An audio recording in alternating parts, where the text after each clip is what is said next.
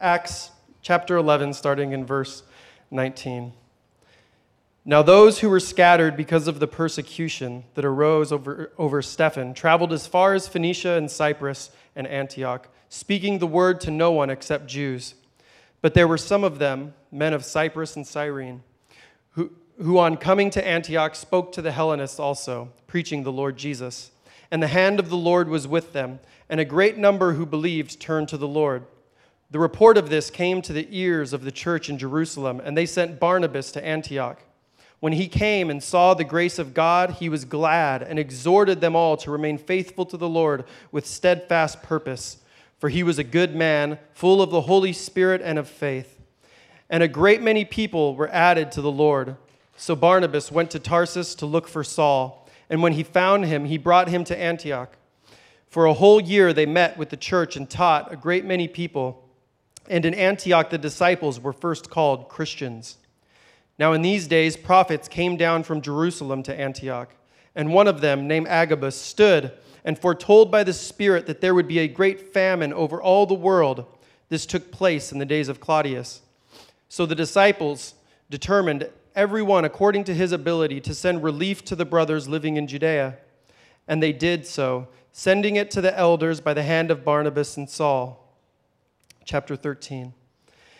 Now there were in the church at Antioch prophets and teachers, Barnabas, Simeon, who was called Niger, Lucius of Cyrene, Manian, a lifelong friend of Herod the Tetrarch, and Saul. While they were worshiping the Lord and fasting, the Holy Spirit said, "Set apart for me Barnabas and Saul for the work which I have called them." Then after fasting and praying, they laid their hands on them and sent them off. Let's pray. Lord, thank you for the gift of your word, Lord, that is living and active and is able to pierce our souls. Lord, I pray today that you would minister to us through your Holy Spirit, that you would use Matt, and that we would leave here changed by your word, Lord. In Jesus' name, amen. Thank you very much.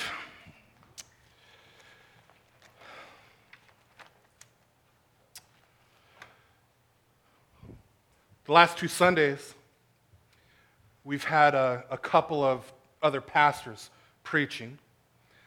I took a couple of weeks off, kind of. I had other work that I needed to take care of. And so we brought in a couple of other pastors who are brothers from sister churches. That sounds weird, but that's how it is. And last Wednesday, we were able to spend some time with my in-laws, Shannon's parents. My daughter was out of town.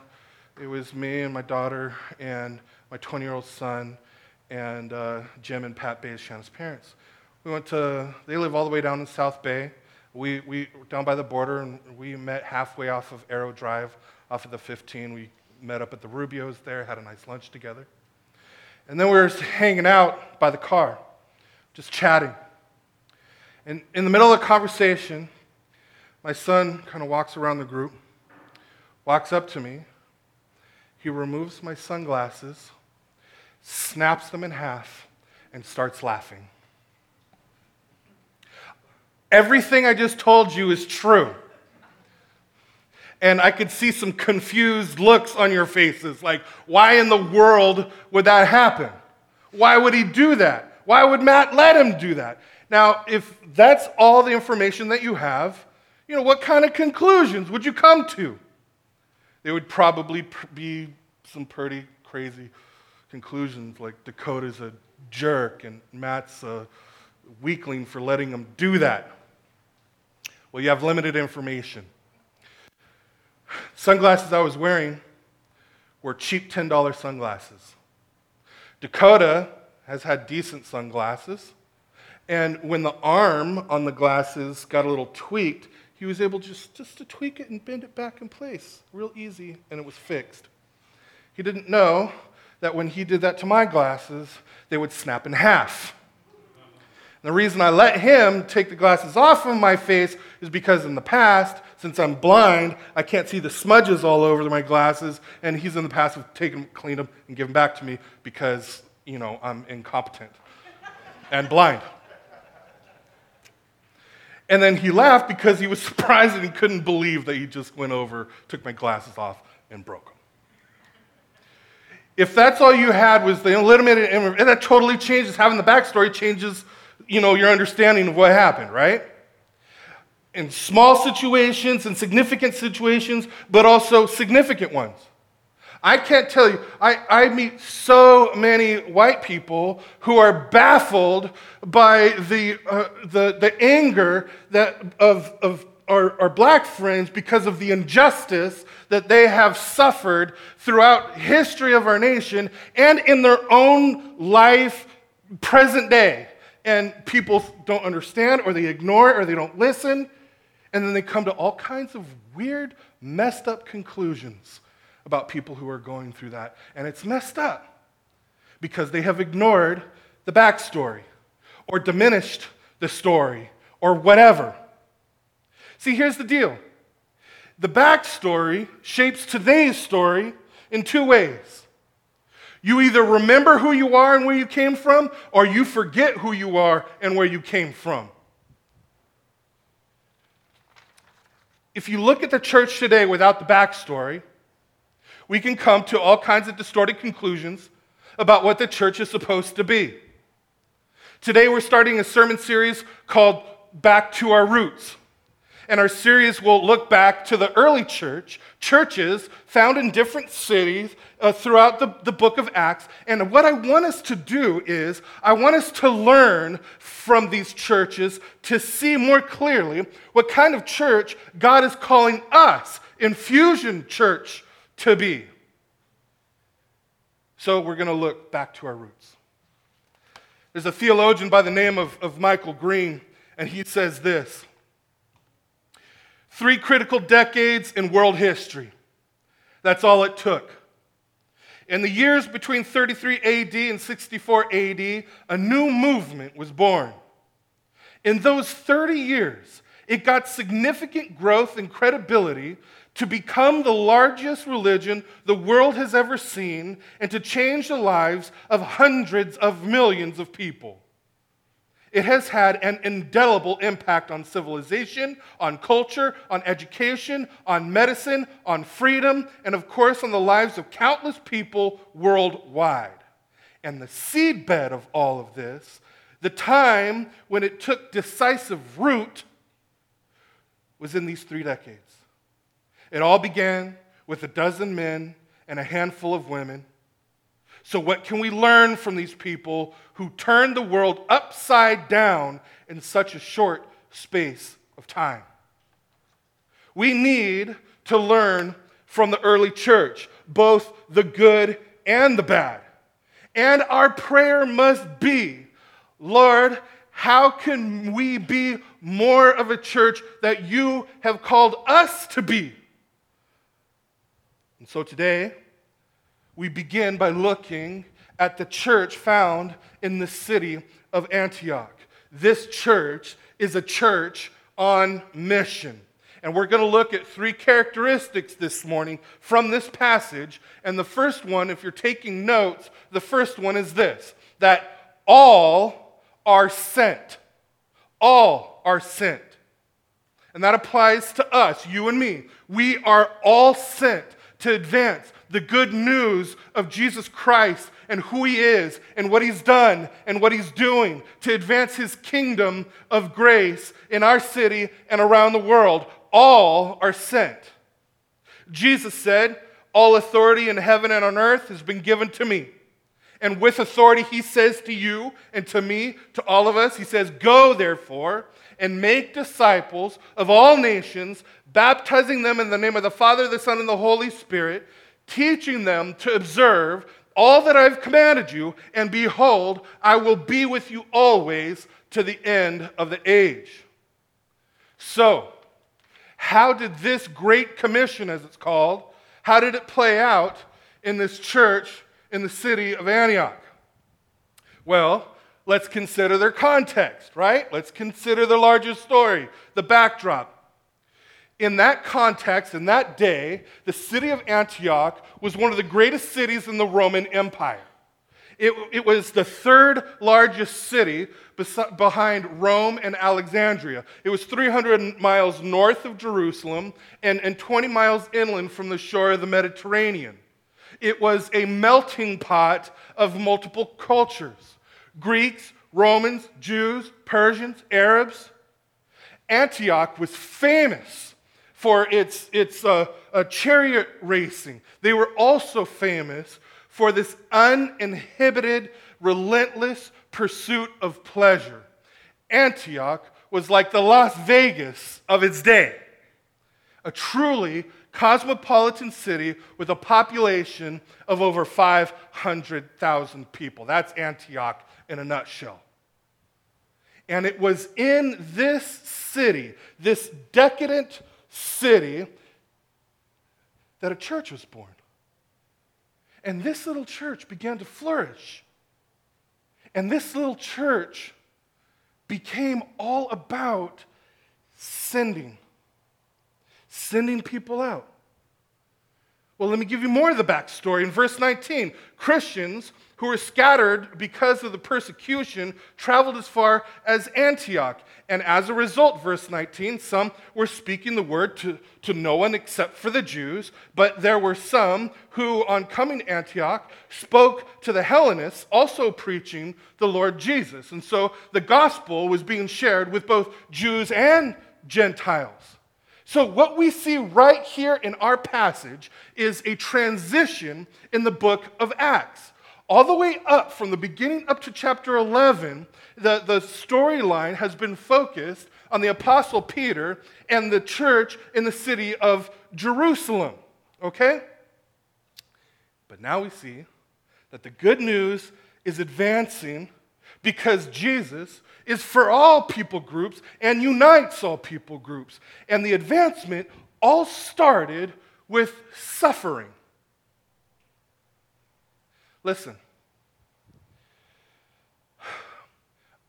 a few weeks ago, one of the things that I mentioned when we were in a series called Forged by Suffering, I reminded us that our mission, leading people, glorifying God as we lead people to and through a life-changing relationship with Jesus and his family, will only be accomplished through suffering, meaning it won't happen without suffering. It is a necessary ingredient in the pursuit of our mission. That sounds a little frustrating, doesn't it? But here's the deal. You need to remember that God hates suffering more than you do. You just got to look to the cross. That's what he did to eliminate suffering. But he also redeems your suffering to use it for good. And all you got to do to be convinced of that is to look at the cross. The worst thing that ever happened, the murder of God the Son, become the best thing and the most beautiful thing that ever happened. We couldn't see how it would work out that way, but that's what God does. He is a redeemer. So, God uses suffering to advance God's grace in our lives and also in the lives of others. And suffering has a way, when it is redeemed, it has a way of moving us into action for God's glory. Let me tell you something. That's exactly how I ended up in Escondido. I'm from South Bay, National City area. I never said, you know what, I really need to get to Escondido. It wasn't on my list of goals or anything like that. I wasn't planning on being here. It just wasn't part of the plan. I didn't know that God was, he knew he was going to bring me here. And he brought me here 6 years ago. And I'm so glad he did, because now I get to meet you all. And I love my church family. I mean, I had no idea you all were in my future here in Escondido. And my heart is full. I had no clue. I mean, I didn't know if I was going to get there, because when I started coming here, I felt like I was cheating on my other church that I left, you know? Like, is it okay? Am I allowed to love new people? But he brought me here, brought my family here, and you all have blessed us so much. God used hard times in my life and my family's life to send me here. And you know what's going to look? It's going to look different for all of you. You may be thinking, what do you mean we're all sent? What do you mean God sent me here? He did send you here. But you're like, I was born here. And I've lived here for 50. God, before the creation of the heavens and the earth, God decided to send you specifically to this city or to North County somewhere. It was all part of God's plan. You're all sick. And it happens differently for different people. I'm just amazed at the leadership in this church. For example, Tom Wing and his family lived up in Fallbrook. They believe that God's called him to be a part of this church and this mission, and so to be more effective and to be more part of it, he moved from Fallbrook to Escondido. The Nixes lived in Vista. They wanted to be more connected, more part of the mission, so they moved into Escondido. Josh and his family lived in Golden Hill. He was part of the music scene there, and he loved it there. And, both he and I are city boys, and he swore he would never move to Escondido, but God gave him a heart for the church and for the city, and he moved here to Escondido. Brock lived in Fallbrook. He knew God called him to be a part of this church and its mission, and so he moved into Escondido. I'm amazed at the way that God has brought different people into this church. Either it was part of a deliberate plan or God arranged circumstances so that you would be here. Either way, God has sent you here with a purpose and to be a part of his mission. So what we see here with these Christians who were enduring persecution in the city of Jerusalem. They were driven out. They end up in Antioch because God sent them there with a purpose. God is advancing his truth and his grace through them. And then they lived out their sentness there in the city of Antioch. And after a while, God used that to bring revival and to transform that great city. See, when you see that God has sent you to be a part of his mission, that changes the way that you look at your life and your priorities and your money and your time and everything. It radically changes it. God has called you to advance his good news, his truth, his grace, his kingdom. And when that happens, there are two things that happen to you.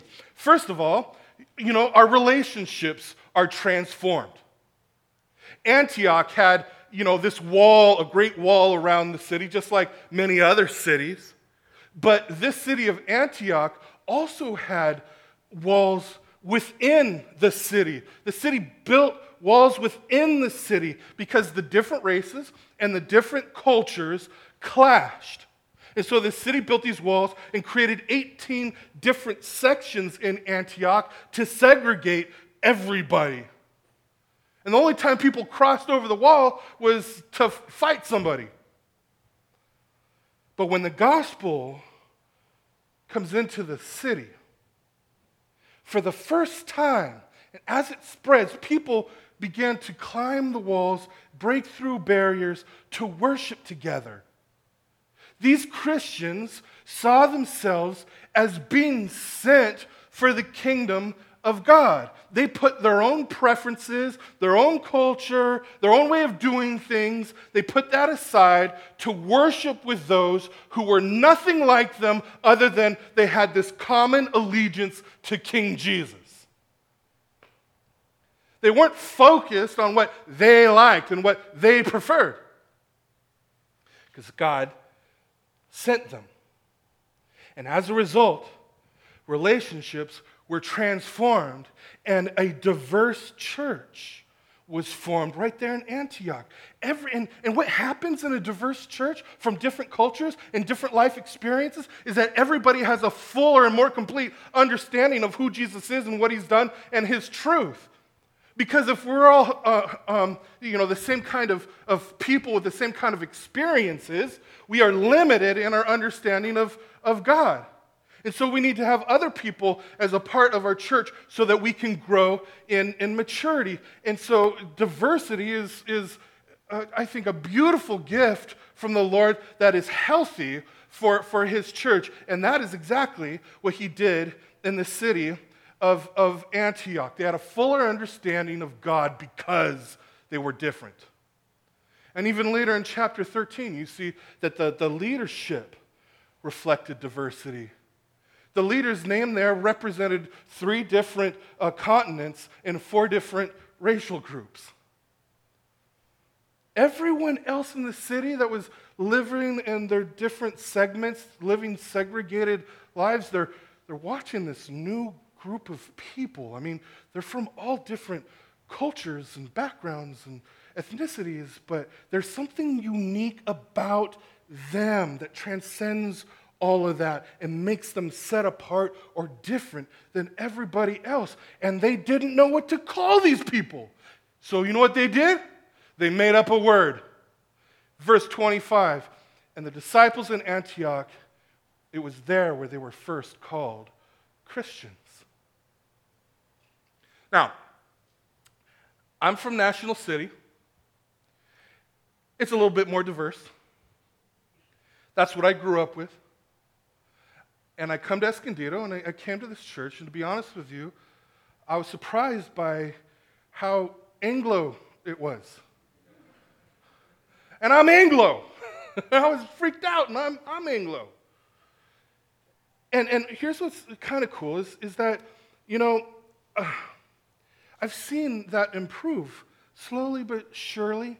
More and more people from different church backgrounds, from different parts of the country, maybe other countries, maybe different, you know, ethnicities or cultures or socioeconomic class or whatever. I mean, we start looking at it, it looks on paper anyway to be a lot more diverse than we might see on the future. But I'm convinced that God wants us to continue to grow in that. I'm convinced of it in a deliberate way. We don't usually drift into what God has for us. God usually calls us to something to move us into action. Here's the other part of that. So I've been in Escondido for 6 years, and apparently the population is around 149,000 people, which is weird because it seems like a small town. But there's almost 150,000 people in Escondido. And there are parts, I mean, with 149,000, that's a big city. There are parts that are kind of urban, like downtown Escondido, and then there's lots of suburban areas, lots of rural areas. It seems to be kind of like this city that has multiple personalities. And you rarely see everybody in one place at the same time, except for maybe 4th of July, and then Grape Day Park overflows with people. And what I've observed here, I mean, as an outsider coming in, if you lived here your whole life, maybe you didn't notice this, but as an outsider coming in, what I've noticed is it seems like within the city, people kind of quietly segregate themselves. And not just in churches, but in general. No walls necessary. They just do it. And so there are other barriers, invisible barriers. Sin has a way of creating a wall around our hearts, and then we stick with what we're familiar with, what we're comfortable with, what we like. We don't do things that way, or we look down on them for liking, you know, that music or that, you know, cheap beer, whatever it is. So we don't hang out with them. But that all... You realize how stupid that all is when you realize that God has called you to be on mission to advance His gospel to everyone. When that's your purpose, to advance the knowledge of Jesus in word and deed. And we see that needs to change. And so what that means for us as a church is in this city that segregates itself, we have an opportunity to represent the diverse kingdom of God. We have an excellent opportunity to represent the diverse kingdom of God and for other people to say, wait a second, what's going on with these people? They're different than the rest of us that segregates ourselves. God has called us to represent a new people here. God has called us to be a new city within our city. What amazing opportunity we have as a church. Second, Christians who know they are sent will grow in humility and service. Verse 21, and a great number who believed turned to the Lord. The report of this came to the ears of the church in Jerusalem, and they sent Barnabas to Antioch. And when he came and saw the grace of God, he was glad, and he exhorted them to all who remain faithful to the Lord with a steadfast purpose. For he was a good man, full of the Holy Spirit and of faith, and a great many people were added to the Lord. Now, Barnabas comes in, he's amazed what was already kind of in motion, and then all of a sudden he rolls his sleeves up, gets to work, starts doing a ton of ministry, and then the church explodes. And I imagine people saying, Barnabas, you're awesome, man. You are like the greatest pastor, leader ever. Now, most pastors, if that were to happen, if that happened to me, my head would probably get bigger than it already is. And I have a giant melon.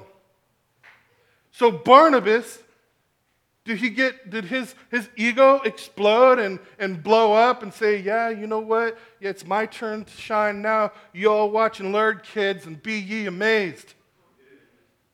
Got a book deal right around the corner. Going to go on conferences. No, instead he says, you know what? I actually know a better teacher, a better preacher, a better leader, and I'm going to go get him. So Barnabas went to Tarsus to look for Saul, or Paul. And when he had found him, he brought him to Antioch. There's an author that I appreciate very much, and he's a retired pastor now. His name's Timothy Keller. And here's what he says about Barnabas. His whole attitude was service. He went to the city to serve. He went to partner. He went to the city to be on teams. He went away to give what he could do to someone else. He went to the city and gave a man a job who he knew would do a better job and get a lot more glory than he. See, Barnabas, he understood the power of the gospel and the power of grace.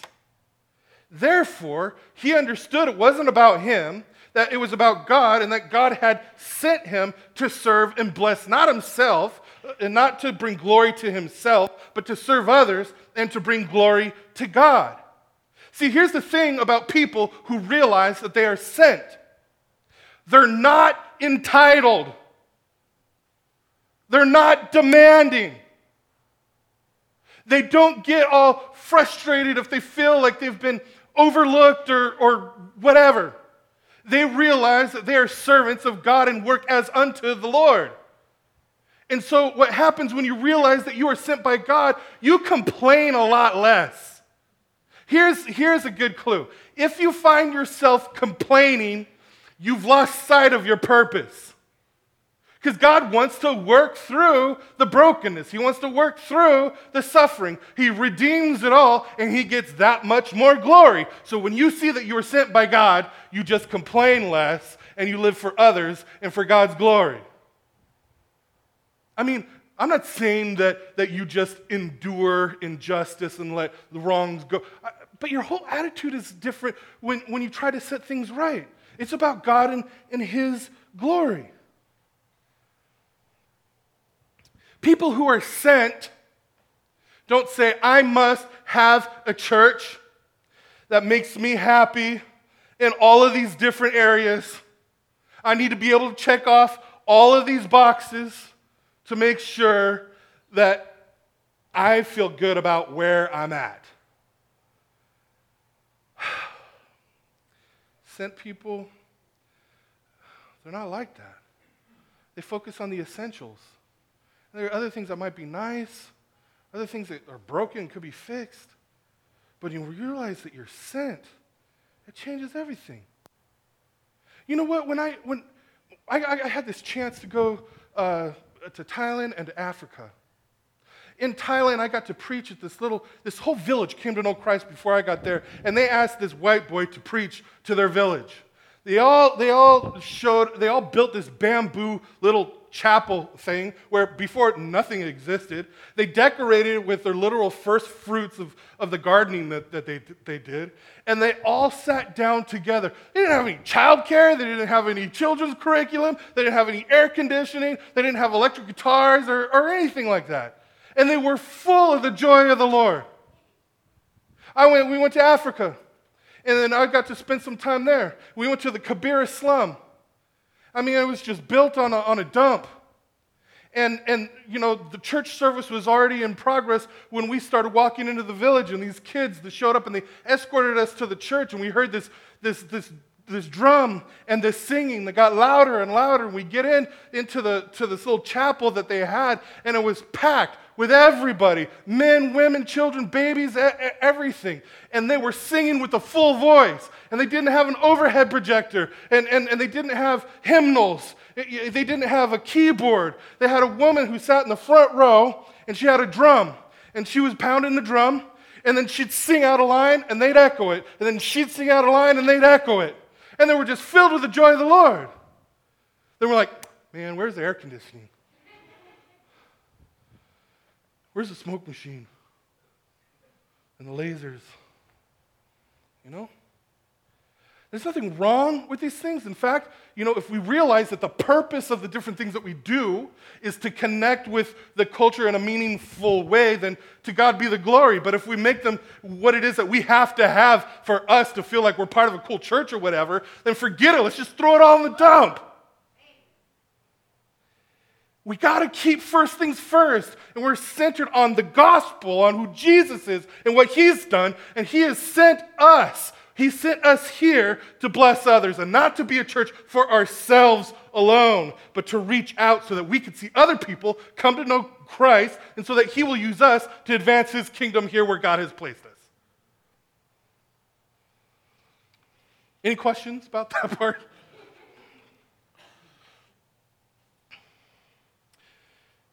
Sent people say, let's have a church that blesses our city with the truth and love of Jesus. You know what the result would be? We become the great church we never knew we wanted.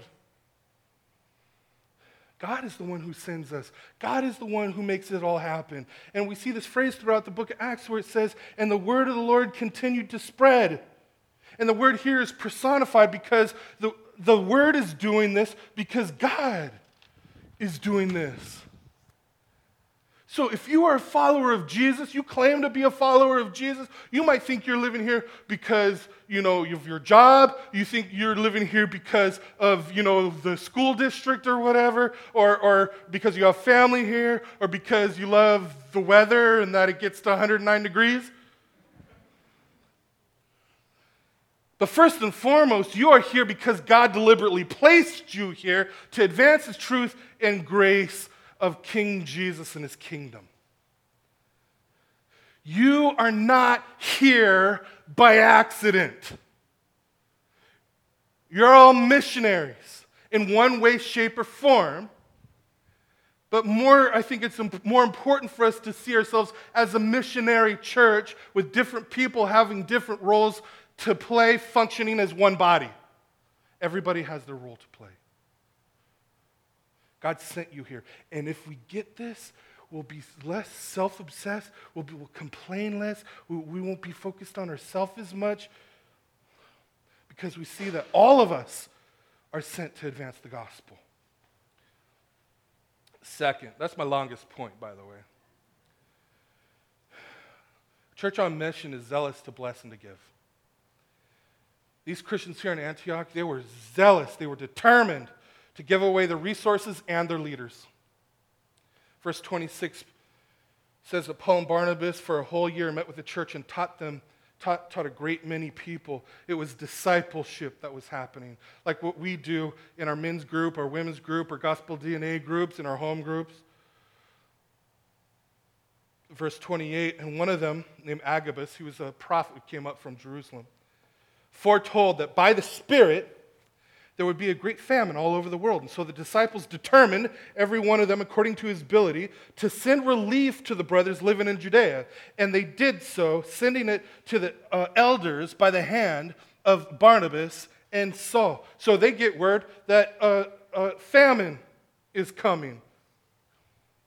So the church rallies together its resources to give it away. It was a natural response. No guilt tripping. They were determined. It was sacrificial. So they were not motivated by manipulation or guilt. They were motivated by the grace of God to bless others and to bless them significantly. See, what was happening is people here in Antioch, they were experiencing the warmth and the joy and the wonder of the good news of Jesus Christ. Many for the first time, lives were being transformed and they were maturing. And over a year, they were growing in their understanding of the gospel and the implications for their lives, how to apply it to their hearts and lives and reorder all of their priorities. It's discipleship.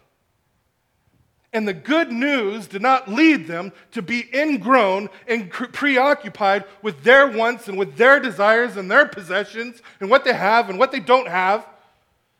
It moved them outward in action. Here's what I believe and what I see in the book of Acts. Maturity and mission go hand in hand.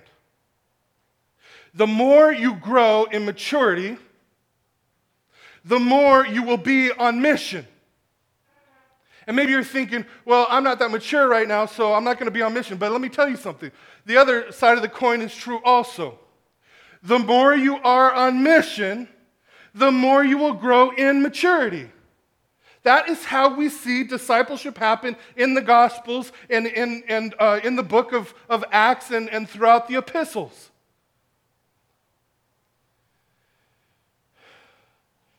These Christians were on mission, so they put their money where their mouth is to bless others.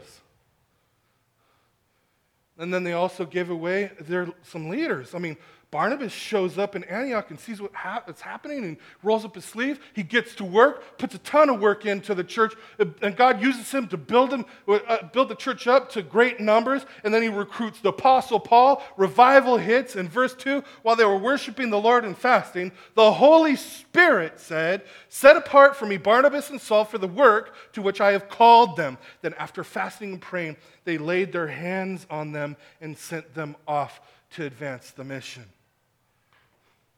These were not just any two leaders. Paul was the ultimate church planter and wrote most of the New Testament. Barnabas was the ultimate selfless leader and encourager who recruited Paul so that together they could build up the church. And now this church is sending them out? How could they do that?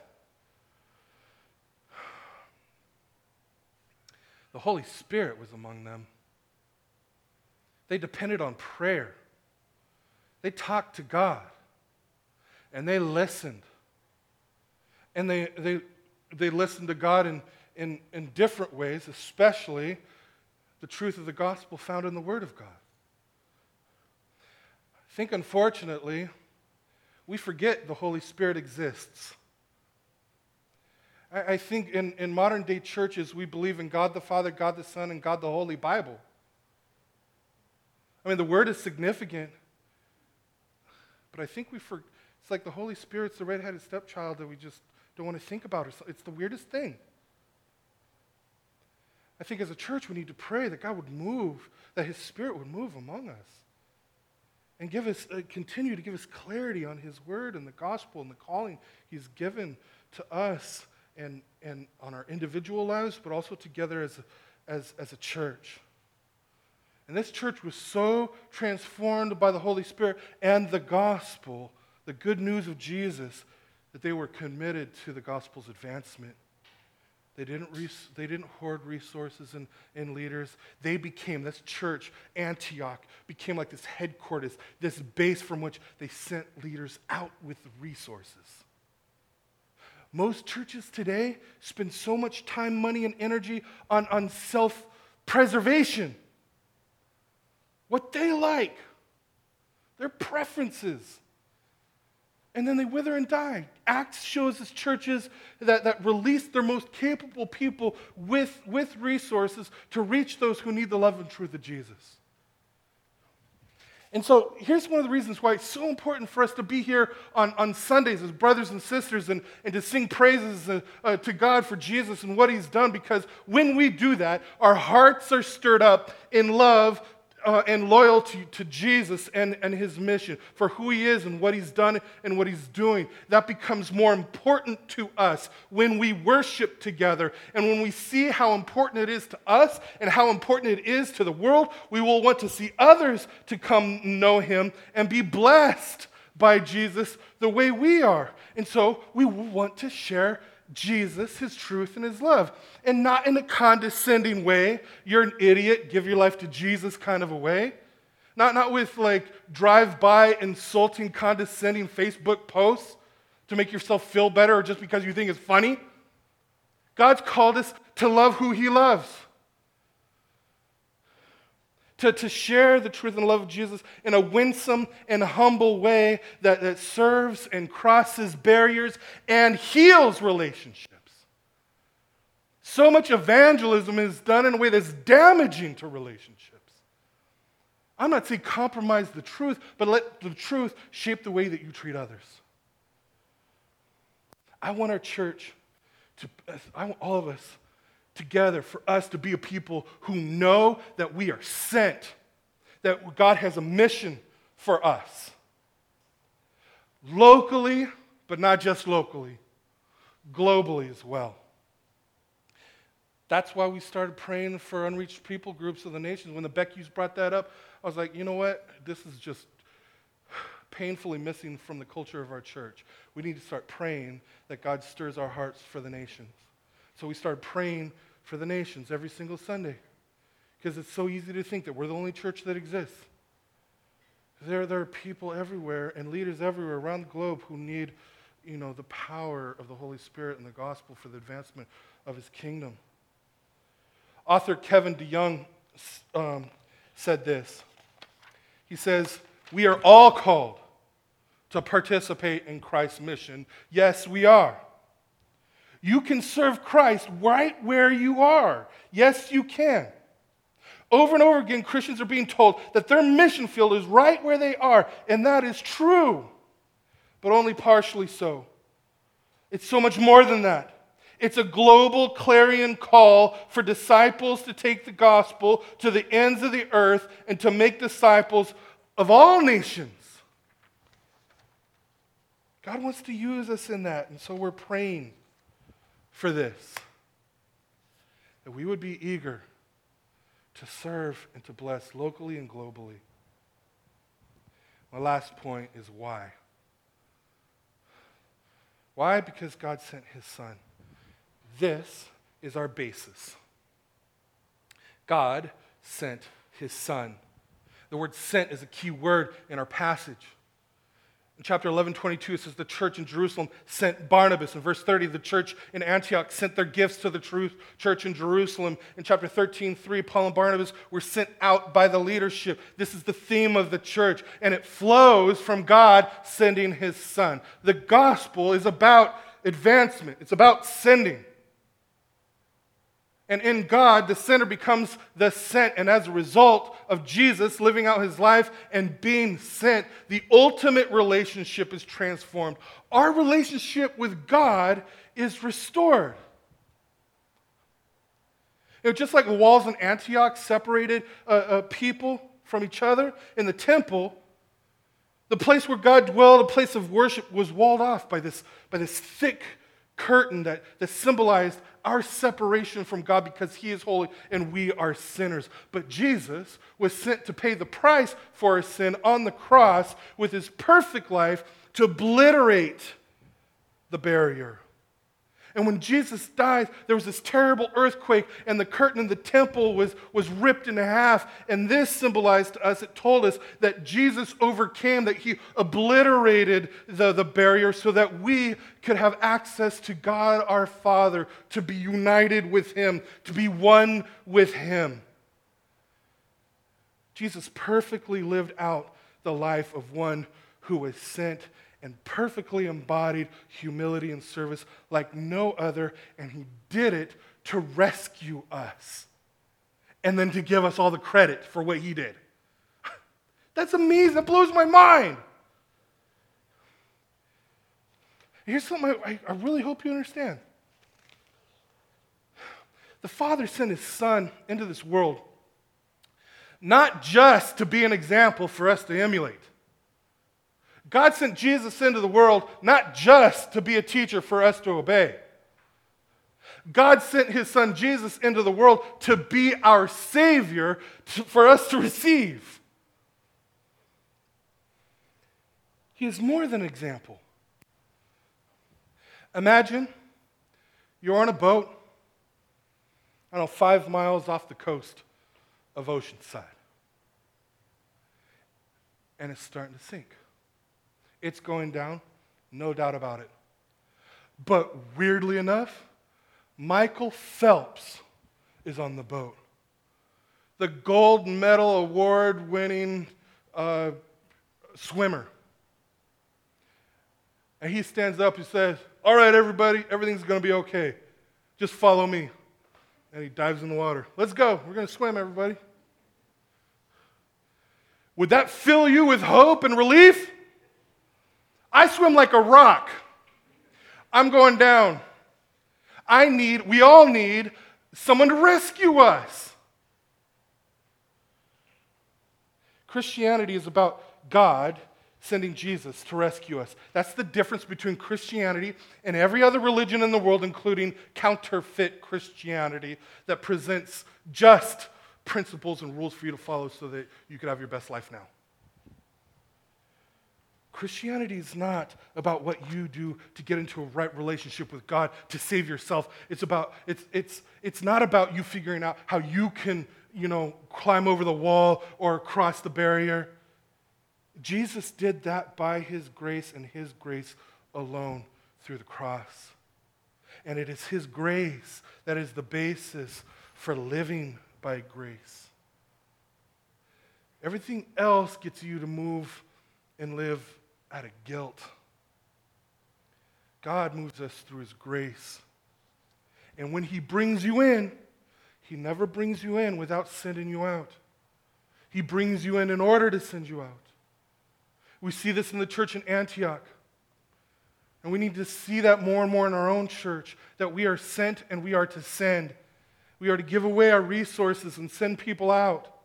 So I want us as a church, as Infusion Church, for us to be praying about this, that we don't lose sight of our calling, that we don't just go through the motions. I want every single one of you to pray, "God, what does this mean for me? What does it mean for me to be sent? And then more importantly, what does it mean for us collectively as a church, and what role will you play?"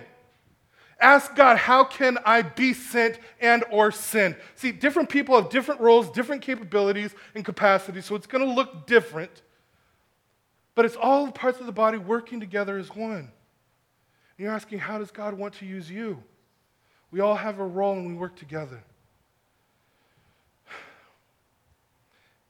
In Acts, we see these fledgling churches that are trying to survive, but they are being used by God because the power of the Holy Spirit was among them, and they had the truth of the gospel. And it was God at work.